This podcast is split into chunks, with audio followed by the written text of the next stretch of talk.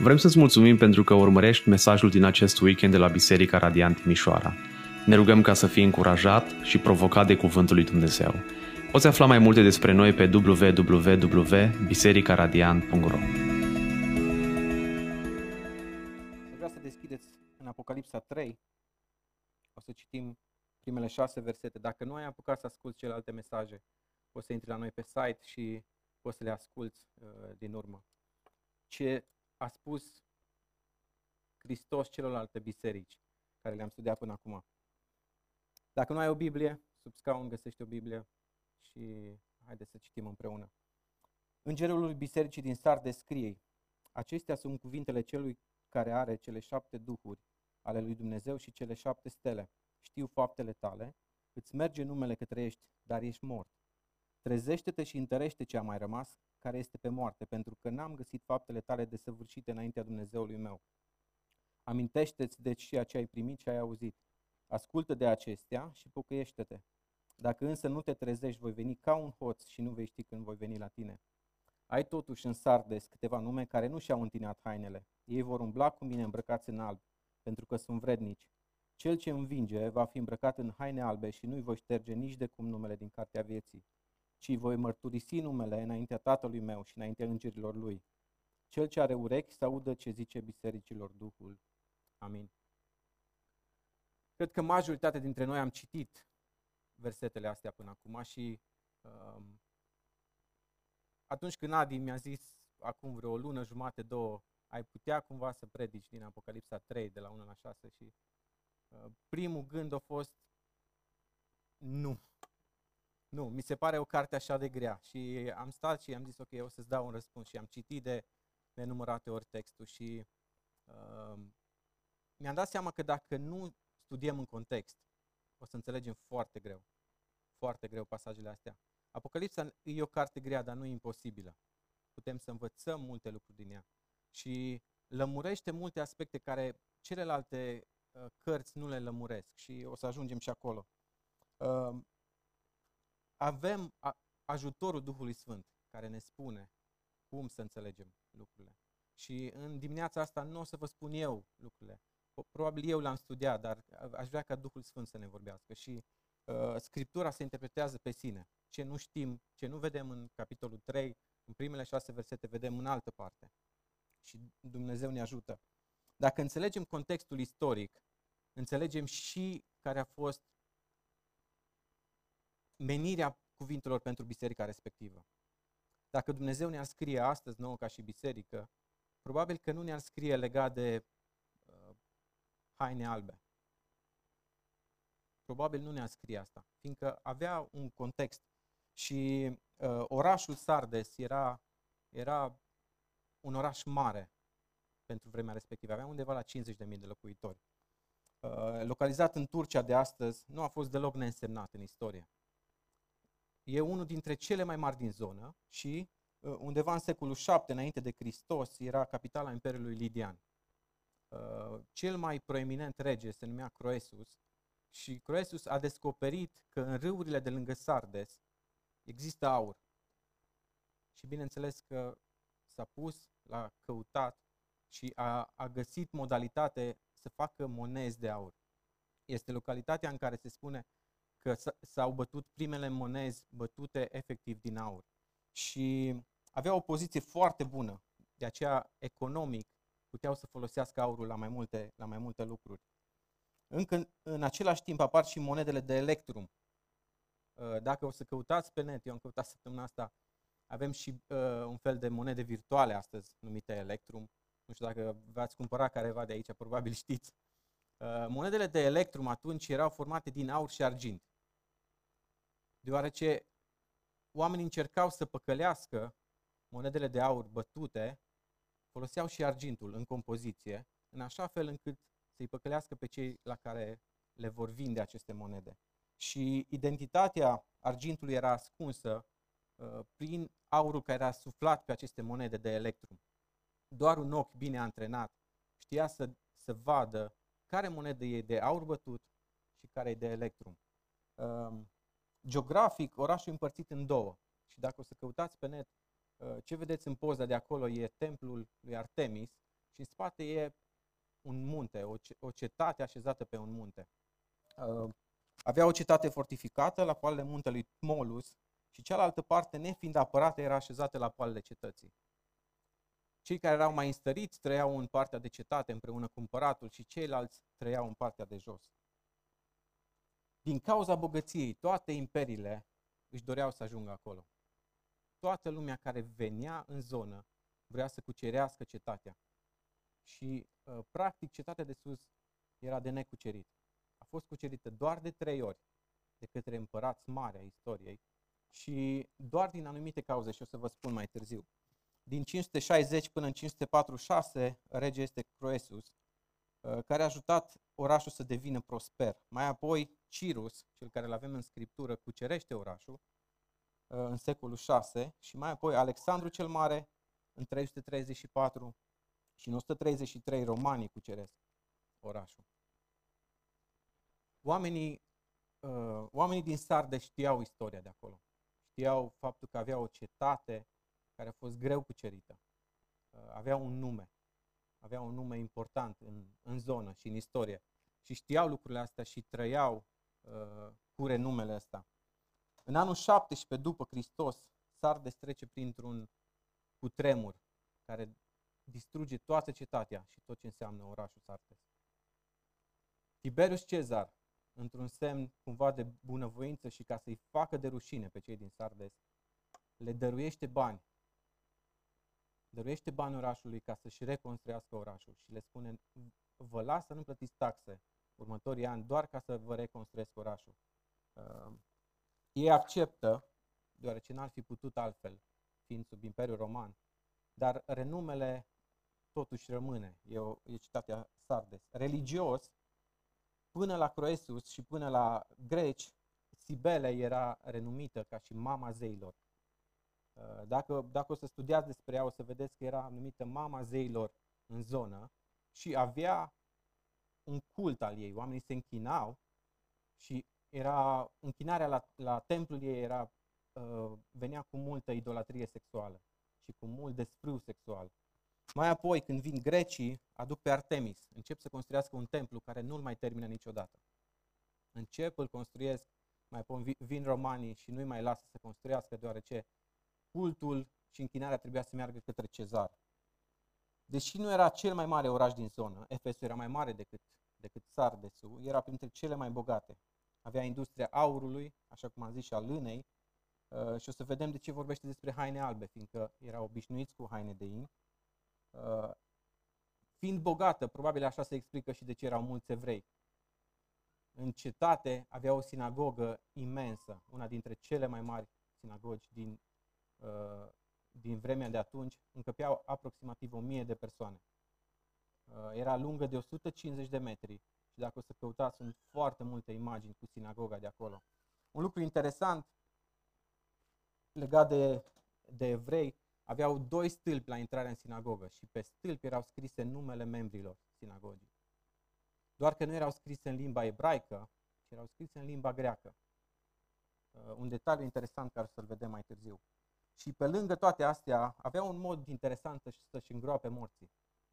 Pe dealul respectiv uh, făceau niște peșteri și uh, la intrarea în, în peștera respectivă puneau o imagine o imagine, ziceau ei, a omului care ajunge acolo. Asta era pentru oamenii bogați. Toți cei bogați își făceau un fel de movile, un fel de piramide, unde îngropau, vreau să copieze stilul egiptean și uh, se vedeau de la distanță foarte mare. Știai unde e îngropat cineva în Sardes. Astfel că în momentul în care Ioan scrie către biserică, cuvintele lui Hristos nu merg la întâmplare. Nu e ceva ce vine și spune știu faptele tale ai un nume, locuitorii din Sardes știau și înțelegeau ce înseamnă să ai un nume. Știau că au avut o istorie, știau că au, au cimitire care vorbesc despre numele care le-au avut oamenii bogați și știau ce înseamnă un nume ca și uh, locație și poziție strategică. Și la fel ca și celelalte scrisori, are aceeași structură. Destinatarul către îngerul sau conducătorul bisericii din Sardes, mai apoi mesagerul, cel ce are cele șapte duhuri ale lui Dumnezeu și ține cele șapte stele, declarația de început și înștiințarea cu privire la prezent. Știu faptele tale că îți merge numele că trăiești, dar ești mort. Măsurile ce se impun, trezește-te și întărește. Amintește-te și pocăiește-te. Sancțiuni, dacă nu te pocăiești, voi veni ca un hoț noaptea. Și promisiunile, vei umbla cu mine în haine albe și nu-ți voi șterge nici de cum numele din cartea vieții. Și o să ne uităm la fiecare dintre ele și o să vedem cum Dumnezeu a pus acest text în contextul lor și cum le-a vorbit lor. Și apoi o să ne uităm la câteva aplicații. Destinatarul. Hristos își trimite mesajul către Îngerul Bisericii din Sardes prin Ioan. Și nu știm multe despre Biserica din Sardes din Scriptură. Nu avem uh, pomenit această biserică nicăieri. Uh, comentatorii biblici spun că ar fi fost plantată atunci când Pavel a stat în Efes, vreo 2 ani de zile, și avem asta în fapte 19. Lucrul acesta a ținut timp de 2 ani, astfel că toți cei ce locuiau în Asia, atât iudei cât și greci, au auzit cuvântul Domnului. Nu știm sigur dacă a, atunci s-a plantat biserica din Sardes. Unii comentatori spun că Ioan ar fi plantat biserica din Sardes. Uh, nu are așa mare importanță, fiindcă Biblia nu acordă importanță. Și chiar dacă ar fi fost așa, biserica din Sardes avea undeva la 30-40 de ani de existență. Uh, nu era o biserică tânără, dar nu era nici foarte, foarte bătrână. Nu avem alte date, putem bănui că biserica ar avea mulți membri, doar ce erau mulți evrei în localitatea respectivă. Uh, tot ce știm despre biserică și oamenii din biserică este că își desfășurau activitatea la fel ca și toți ceilalți. În ruinele care s-au găsit și sunt foarte multe, în piețele cetății vedem uh, creștinii aveau un fel de piețe unde își uh, un fel de tarabe care îl duceau în piețe și tarabele astea de obicei erau separate. Tarabele unde vindeau creștinii erau în anumite părți, fiindcă oamenii din cetate nu i-ar fi suportat pe creștini și ar fi persecutat. În Sardes, în schimb, creștinii și evrei, împreună cu grecii și romanii, aveau piețele, piețele la comun. Erau împreună, vedeai o, o tarabă cu o cruce, mai apoi una cu steaua lui David și apoi cu Tiberius și cu Artemis. Și erau toate la comun, nu vedem creștinii separați aici. Uh, știm că nu avem persecuție și avem o, o biserică într-un oraș cu o istorie de invidiat. Poate cea mai înfloritoare din zonă. Uh, mesagerul. Ca și în celelalte introduce, Hristos folosește anumite elemente din capitolul 1. Și uh, sunt adaptate specific bisericii. Și o să ne uităm aici de ce Hristos se prezintă cum se prezintă. Și ce specific bisericii din Sardes încât a fost nevoie de prezentarea asta? În primul rând, Hristos se prezintă având cele șapte duhuri sau înșeptitul duh, fiindcă El cunoaște totul. Dacă vă uitați în, în text, uh, oamenii de acolo aveau fapte și aveau un nume. Și dacă stai din exterior și te uiți, biserica are ceva. Are fapte și are nume. Dar Hristos se prezintă ca având Duhul Sfânt, fiindcă El cercetează totul și El vede dincolo de lucrurile astea.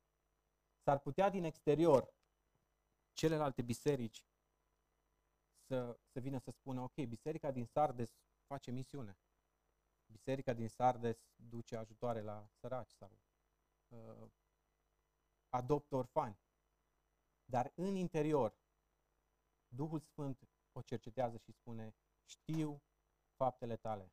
Ai un nume, dar ești mort. Și e foarte important lucrul ăsta. Uh, mai apoi, Duhul e cel care dă viață. Fără Duhul Sfânt, nicio biserică nu are viață. Oricât ne-am luptat și oricât am face, oricât s-ar chinui biserica, oricât de renumit ar fi și oricât de multe fapte bune ar face, fără Duhul Sfânt, suntem morți. Și exact de asta se prezintă așa, fiindcă biserica era pe moarte. Și vine și spune, eu am Duhul Sfânt, eu pot să-ți dau viață. Ești moartă, aproape de moarte, dar pot să-ți dau viață. Și mai apoi le spune, eu țin pe cel care e conducătorul bisericii, îngerul bisericii.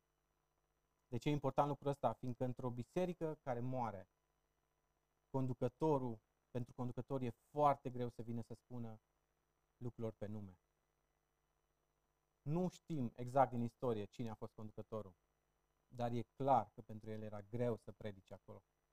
Era greu să predice separarea de lume, când creștinii erau în același loc cu cei din lume. Era greu să predice uh, viața când, când biserica era moartă. Și uh, aici cred că o să ajungem și la aplicații, dar cred că ar fi fain să ne gândim la, la Adi și la, la prezbiterii noștri. Uh, probabil că timpurile acum sunt bune și biserica noastră înflorește, crește. Dar vor veni probleme și atunci când ai probleme e greu să le predici în față.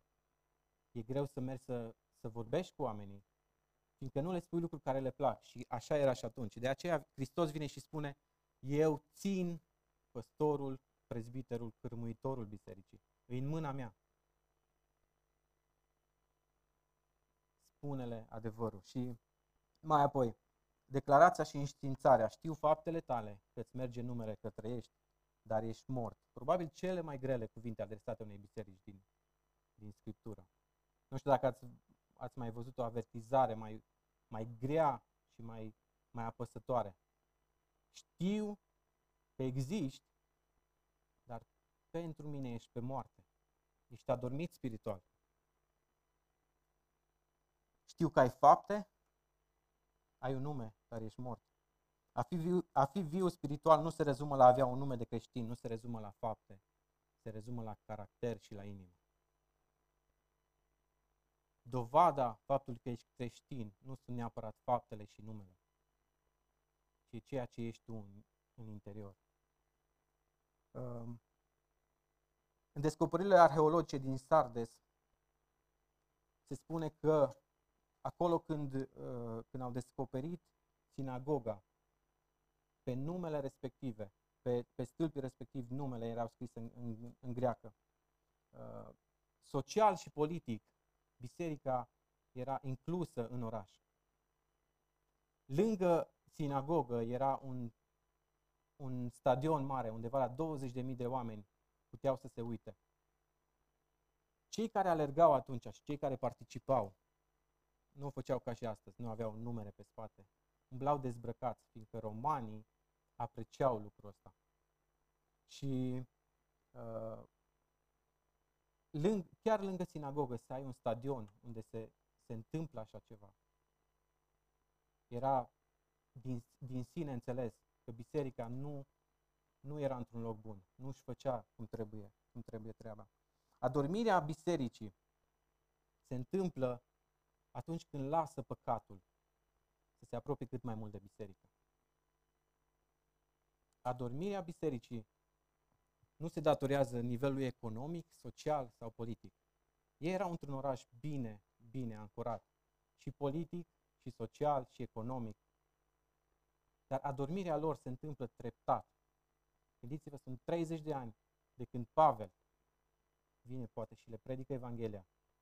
Se naște o biserică și în 30 de ani ajunge să fie aproape moartă. E exact același lucru care îl vedem și la poporul Israel. După ce moare Iosua și generația care a fost atunci, ce ne spune Scriptura în judecători? Fiecare făcea ce îi plăcea. Și adormirea se întâmplă treptat. Păcatul acapărează încet, încet inima credincioșilor. Nu e ceva ce vine dintr-o dată.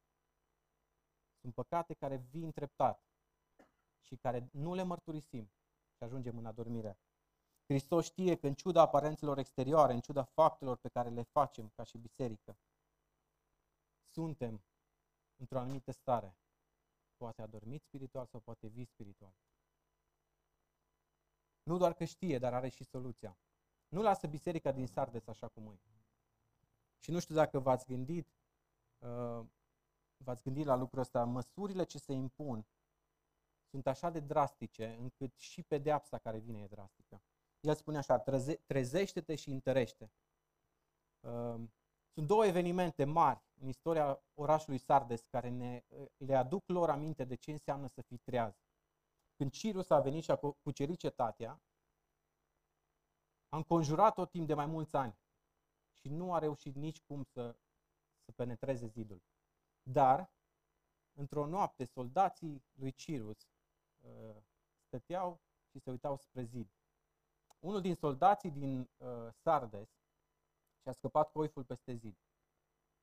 Și bineînțeles că ar fi fost simplu pentru el să lase acolo, dar a coborât pe o portiță mică și a luat coiful și s-a urcat înapoi în cetate. Soldatul a dormise și scăpase coiful. Cirus, văzând ce s-a întâmplat, a atacat cetatea exact prin locul respectiv. A intrat în cetate și a biruit-o. Primul eveniment.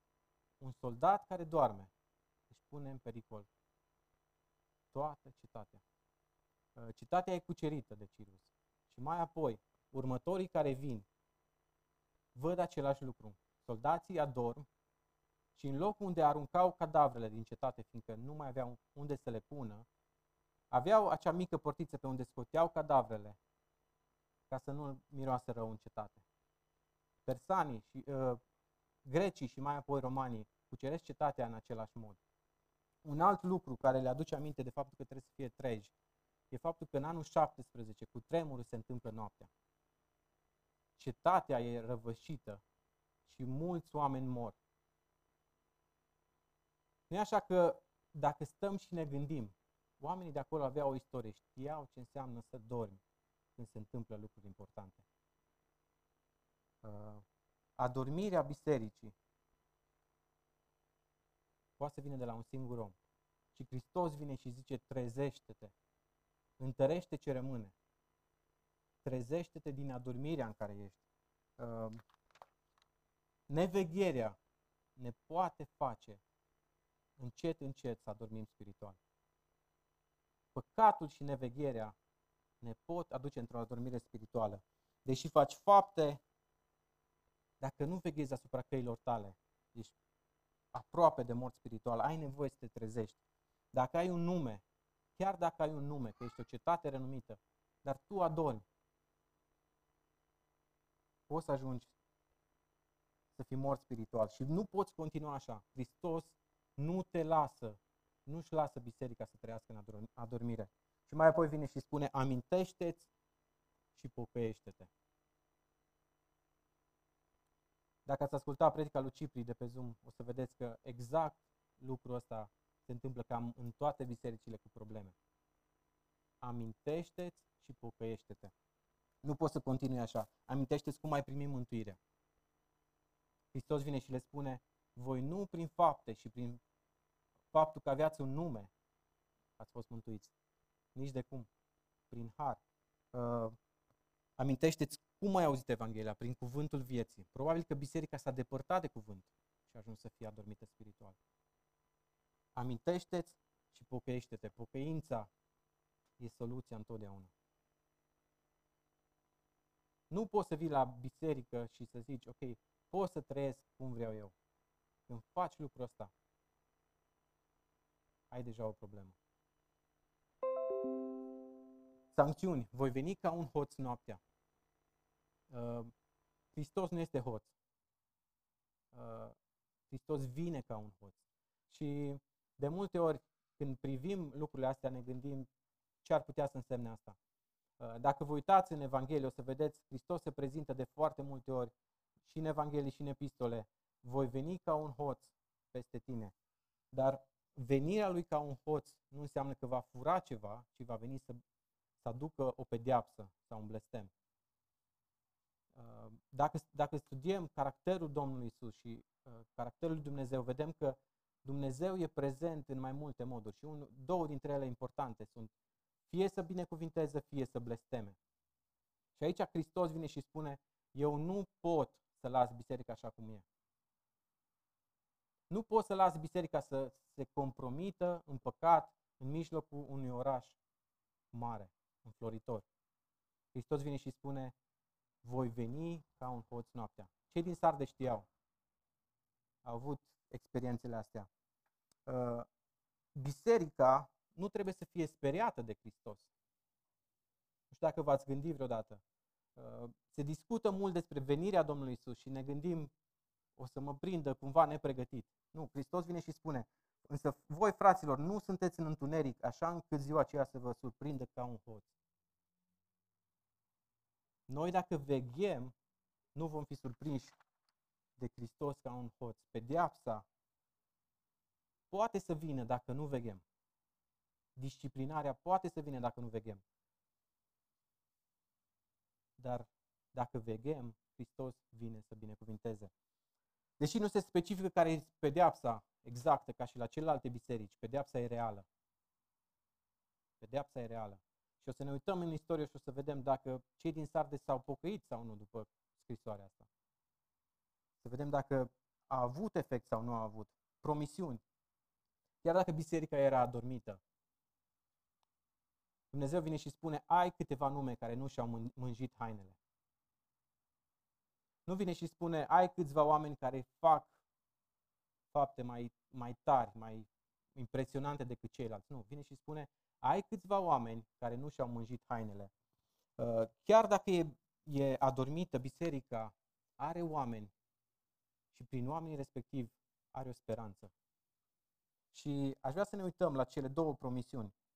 Uh, Dumnezeu nu trece cu vederea lucrurile astea. Nu trece cu vederea faptul că tu rămâi integru în mijlocul unei biserici care se compromite. Niciodată. S-ar putea să fi trăit într-o biserică în care să zici, m-am simțit fără viață. M-am simțit că totul e program, că totul e mers la biserică, că trebuie doar să cânt în fanfară, că trebuie doar să slujesc, nu s-o interesa nimeni de mine. Biserica are speranță, fiindcă în mijlocul oamenilor care trăiesc compromiși, există oameni care trăiesc autentic și real. Și ar vrea să ne uităm la cele două lucruri. Hainele albe. Hainele albe erau folosite în vremea de atunci pentru mai multe lucruri. Când un împărat câștiga o bătălie, venea cu toți cei care au fost în prima linie, îmbrăcați în haine albe și treceau dintr-un capăt al cetății până în cealaltă. Și oamenii aclamau. Un alt, un alt lucru la nunți, cel puțin în zona asta a Greciei, nunțile, oamenii se îmbrăcau majoritatea în haine albe. Și dacă ne uităm în Scriptură, vedem mai multe, mai multe pasaje unde se vorbește despre haine. Și uh, Iosif e îmbrăcat în, în haine de in atunci când aduce înaintea lui Faraon mesajul și Faraon îl pune mâna lui dreaptă. Mai apoi Isaia vorbește despre spălarea hainelor mânjite care vor deveni albe ca zăpada. Ezechiel, în viziunile lui legate de pedepsirea Israelului, vede un, un bărbat îmbrăcat în haine de in. Pe muntele schimbării, ucenicii văd cum hainele lui Hristos devin strălucitor de albe. Și ar vrea să citim versetul. Hainele lui au devenit strălucitor de albe, așa de albe cum niciun înălbitor de pe pământ n-ar fi putut să le facă. Probabil că zicem, ok, ăștia erau pescari, erau tot timpul murdari. Nu aveau ca și noi acum, nu știu, ferry, finish, eu știu ce mai folosiți, Ariel și așa mai departe. Nu. Ei vin și spun, n-am văzut nimic și Scriptura, când vorbește, e reală. Hainele lui Hristos erau așa de albe, încât nu există comparație, nu există un alb la fel de alb atunci și nici acum. În Apocalipsa 7 cu 14 ne arată nu doar că poartă haine albe, dar și cum au ajung oamenii să aibă hainele albe. El mi-a zis, aceștia sunt cei care vin din necazul cel mare și ei și-au spălat hainele și le-au albit în sângele mielului. Prezența celor cu haine albe în cer nu e datorită faptului că au plecat de aici cu ele albe, ci fiindcă Hristos i-a curățit și le-a dat haine albe. Cel care are puterea să facă lucrul ăsta e doar El. Nu poți să-ți curățești hainele să ajungi în cer altfel. Avem pilda celor chemați la nuntă și vine la un moment dat stăpânul și zice ce cauți aici fără haine de nuntă?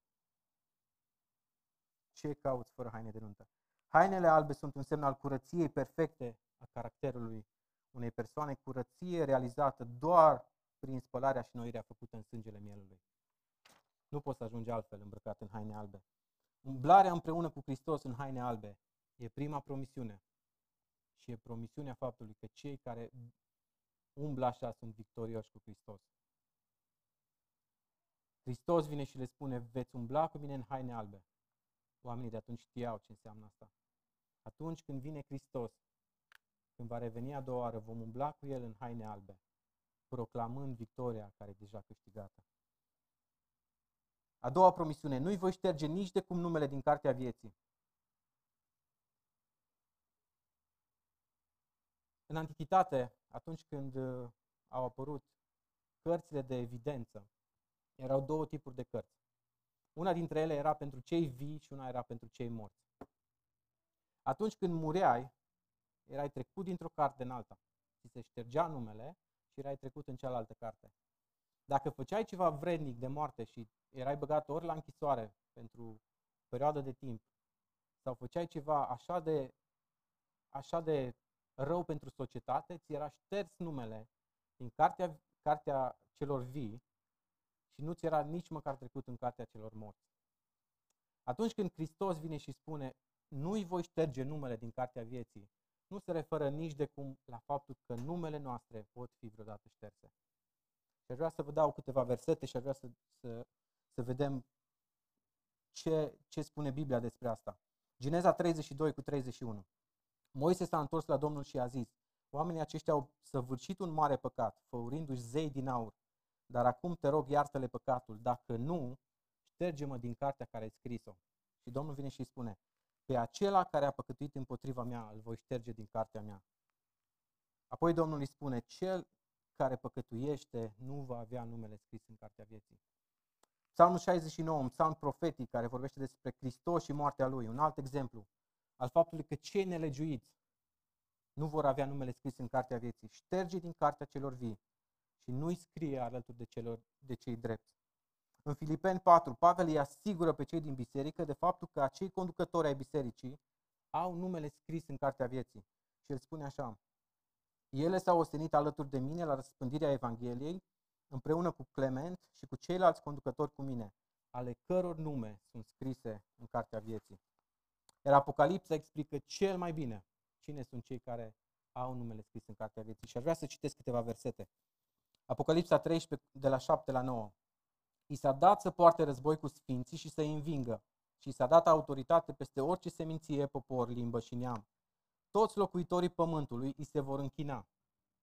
Și anume, aceia ale căror nume nu au fost scrise de la întemeierea lumii în cartea vieții mielului care a fost înjunghiat.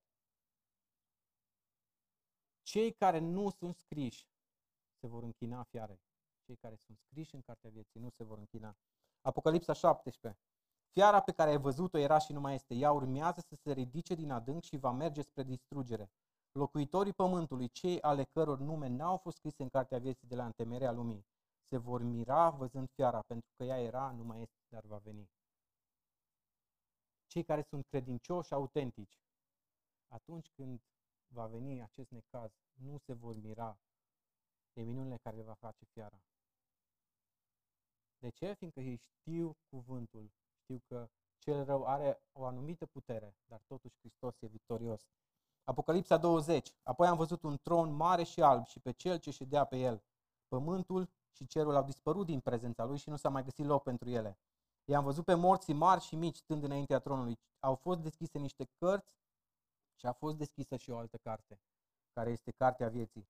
Morții au fost judecați potrivit cu faptele lor, așa cum erau ele scrise în cărți. Marea i-a dat pe morții care erau în ea, moartea și locuința morților i-au dat pe morții care erau în ele și fiecare a fost judecat după faptele lui. Dacă ne uităm la judecata finală, cei care nu sunt scriși în cartea vieții și sunt judecați. Și dacă ne amintim, Hristos vine și spune, voi ați trecut de la moarte la viață. Nu veți mai trece prin judecata asta, fiindcă am purtat eu pe cruce. Și în Apocalipsa 21 vine și spune, gloria și, gloria și onoarea neamurilor vor fi aduse în ea. Nimic necurat nu va intra în ea și nimeni care trăiește în spurcăciune și minciună, ci doar cei care sunt scriși în cartea vieții mielului. În cer vor intra, intra doar cei care sunt scriși în carte. Nimeni care păcătuiește, nimeni care se închină, nimeni care se miră. În cer vor intra doar cei care sunt scriși în cartea vieții. Asta spune Hristos bisericii din Sardes.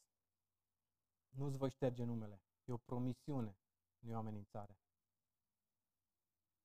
Promisiunea ai, e sigur că dacă vei birui vei fi scris în cartea vieții și nu, nu îți voi șterge numele. Dumnezeu nu se joacă cu cuvintele. Dumnezeu nu vine și ne amenință dacă nu faci X și Y și, și așa mai departe. Nu. Dumnezeu vine și spune, îți dau siguranța asta că vei fi scris în cartea vieții. Și poate te întrebi, da, contextul e interesant, e frumos, Ce legătură are asta cu mine? Dacă ar scrie astăzi Ioan o, o scrisoare către Biserica Radiant, ce ar scrie despre noi? Ce ar scrie despre viața ta personală? Ce ar scrie despre modul în care îți trăiești fiecare zi? Nu știu dacă v-ați gândit la lucrul ăsta. Dacă ar fi să scrie știu X, Y și Z, dar am împotriva ta. Ce am împotriva ta? Lași păcatul sau ești mort? Și aș vrea să ne uităm la câteva aplicații practice legate de pasajul ăsta. În primul rând, fii atent cine e cel care îți vorbește. Nu știu dacă ai ajuns la obișnuința aia și nu vorbesc doar despre predica de duminică. Vorbesc despre fiecare zi în care te adâncești în cuvânt. Cine e cel care îți vorbește? Cum citești Scriptura? O deschizi poate pe telefon, dai un pic scroll, merge Biblia, o auzi în căști, poate citești un psalm dimineața, să zici ca să ai o, o zi mai bună. Cine e cel care îți vorbește atunci când deschizi Scriptura? Îți pui înainte ceva al tău sau asculți cu adevărat cuvântul? Îți vorbește cel care e suveran și atotputernic și care poate să te țină și care are Duhul Sfânt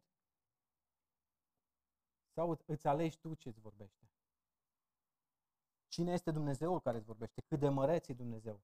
Îl privești așa cum trebuie?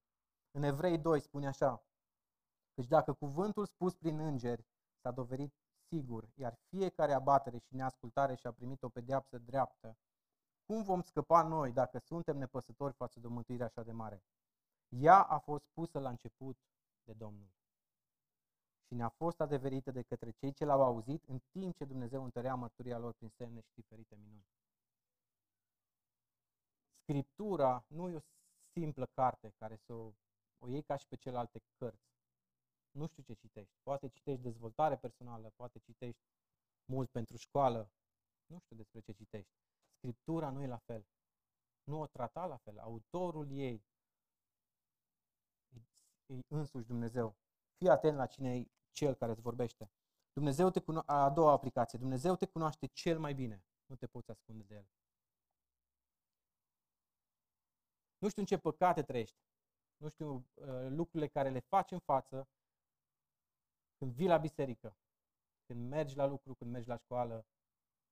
Nu știu lucrurile astea uh, atât de bine. Le văd cât suntem, nu știu, două ore, poate cu cei care suntem la grup mic le văd mai mult. Pe unii vă mai văd și la fotbal, văd cum reacționați. Uh, mă văd și pe mine acolo, mă văd și pe mine la lucru. S-ar putea ca lucrurile care sunt în față să arate bine. S-ar putea să avem un înveliș frumos, s-ar putea să avem acele monezi turnate și să fie din aur curat. Doamne ajută! Dar vreau să spun că Dumnezeu cunoaște tot ce ești tu atunci când nu ești cu nimeni. Îți cunoaște inima în cel mai profund mod. Nu-i nimeni care să știe la fel. Ce ar zice despre tine? Ești o monedă de aur sau ești ceva combinat? Ai în spate alte lucruri și doar te-ai poleit cu niște fapte frumoase care să dea bine. Ești viu sau ești treaz? Veghezi sau nu veghezi? Vreau să te întreb lucrurile astea în dimineața asta. Când am citit lucrurile astea, în, prim, în primul rând m-am gândit la mine. M-am gândit cum ar fi să mă vadă cei din Radiant, cum ar fi să mă vadă cei de la lucru, cum sunt eu acolo în familia mea, cum mă enervez, poate cum stric de multe ori, cum la nervi îmi disciplinez copilul fără să, fără să fac cum trebuie. Cum poate sunt așa de superficial în rugăciune, în citire, în evangelizare. Poate vin și le, le spun aici în față. Poate mergi și le spui la lucru, poate te duci la, la școală și zici, ok, eu sunt creștin pocăit. Și oamenii o să vadă, până la urmă o să vadă cine ești. Vreau să știi că Dumnezeu te cunoaște. Și mesajul lui, la fel ca și atunci, trezește-te. Amintește-ți ce ce am făcut pentru tine și pocăiește-te. Mai apoi, Dumnezeu îți cere întotdeauna ascultare și pocăință. Dacă crezi că poți să scapi cu vreun păcat ascuns, poate de noi scapi, dar de el niciodată.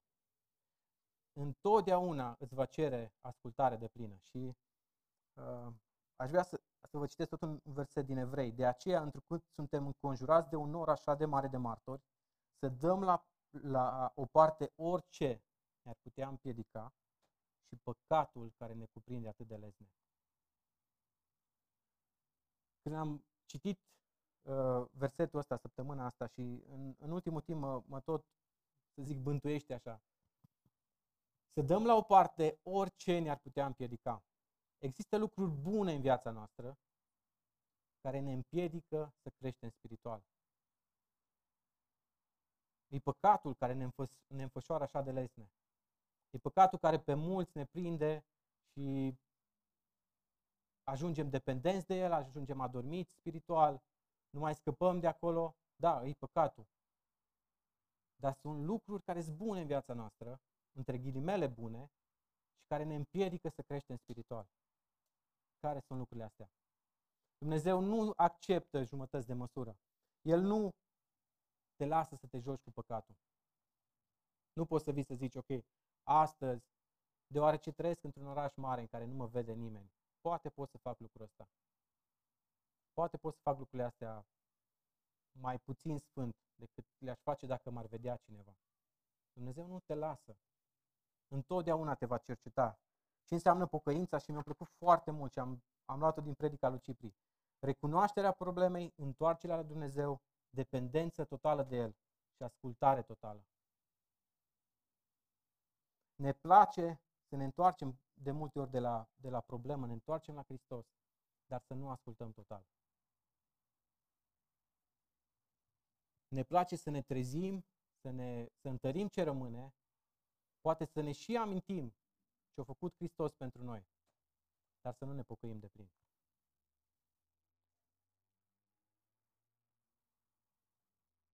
Pavel spune în Corinteni, de aceea sunt mulți dintre voi care dorm în biserică, fiindcă veniți la masa Domnului și nu vă cercetați. Nu aduceți înaintea lui toate păcatele. Unde ești? Ce ții încă în spate și nu asculți de plin? Dumnezeu urăște, al, al patrulea lucru, Dumnezeu urăște păcatul și îl pedepsește aspru. Să știi că dacă nu te pocăiești, Dumnezeu te va pedepsi, te va disciplina și uh, o să fiu foarte clar aici. Pentru cei din Sardes nu ni se spune exact problema. S-ar putea nici tu să nu știi care va fi pedeapsa dacă nu te pocăiești. S-ar putea să nu știe nici păstorul, nici liderul de grup mic, nimeni care e peste tine, care va fi pedeapsa și ce, care e păcatul. Dar ce vreau să știi? Că Dumnezeu se poartă astfel cu noi, fiindcă ne iubește. Atunci când o privim ca și pedeapsă, și cuvântul pedeapsă poate nu l-am pus bine aici, e mai mult disciplină. Dumnezeu ne disciplinează, fiindcă ne iubește. Evrei, în capitolul 12 spune așa, ați uitat în întregime încurajarea pe care vă spune ca unor fi. Atunci când Dumnezeu ne disciplinează, e o încurajare. Și vine și spune așa, nu dispreț, fiul meu, nu disprețui disciplinarea Domnului, nu te descuraja când ești mustrat de El, pentru că Domnul îl disciplinează pe cel pe care îl iubește și pedepsește pe orice fiu pe care îl primește. Dumnezeu te disciplinează din dragoste. Știu că nu e ușoară disciplinarea. Nu e deloc ușoară. Dar Dumnezeu te disciplinează fiindcă te iubește. El te va disciplina dacă nu te pocăiești. Lucrurile simple. Atunci când te pocăiești, scap de disciplină. Dar dacă nu te pocăiești și nu trăiești, El te va disciplina. Și un al cincilea lucru, doar în Hristos ai siguranță. Ai siguranța că o să fii răsplătit, poate aici pe pământ, dar cel mai, cel mai probabil, s-ar putea să nu fii răsplătit aici pe pământ. Ai siguranța că vei fi răsplătit odată în cer. Hristos vine și ne spune la toți, veți umbla cu mine în haine albe și nu îți voi șterge numele din cartea vieții. Nu știu dacă pentru tine asta e o, o mângâiere, că nu vei avea numele șters. niciodată din cartea vieții. Că vei umbla în haine albe cu El. Nu știu dacă e o mângâiere sau o încurajare pentru tine, nu știu.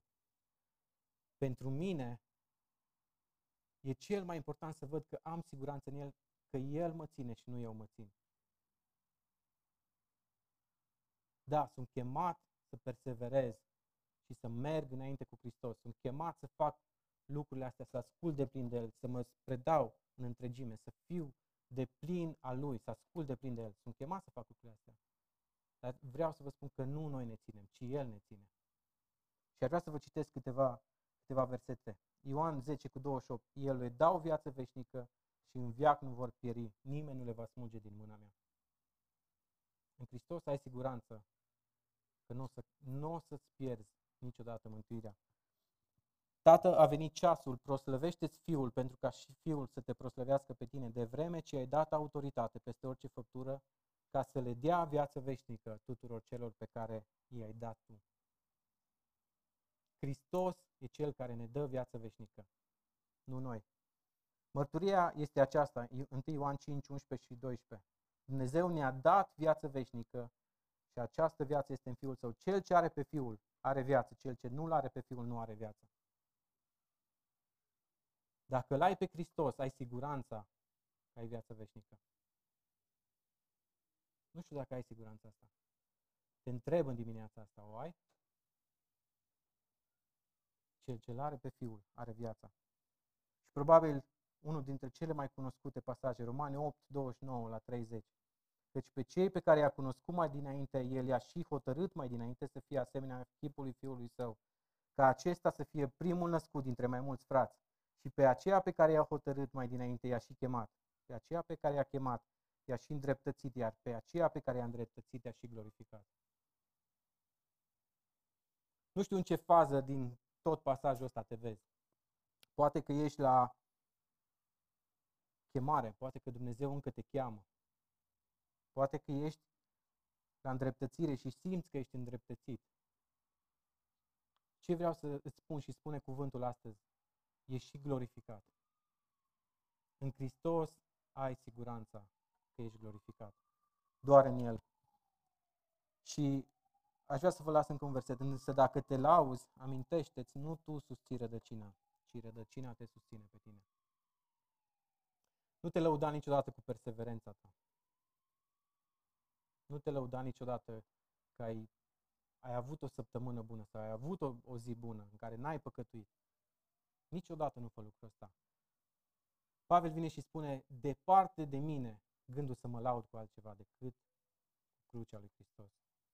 Dacă vrei să ai un motiv de laudă, laudă, laudă-te cu faptul că El te ține. Laudă-te cu harul Lui. A fi viu spiritual înseamnă veghere constantă pentru a trăi în sfințenie, pentru gloria Lui. Așteptând și grăbind venirea Lui, trăind faptele bune pregătite de El mai dinainte, făcând ucenici din toate neamurile, până la marginile pământului.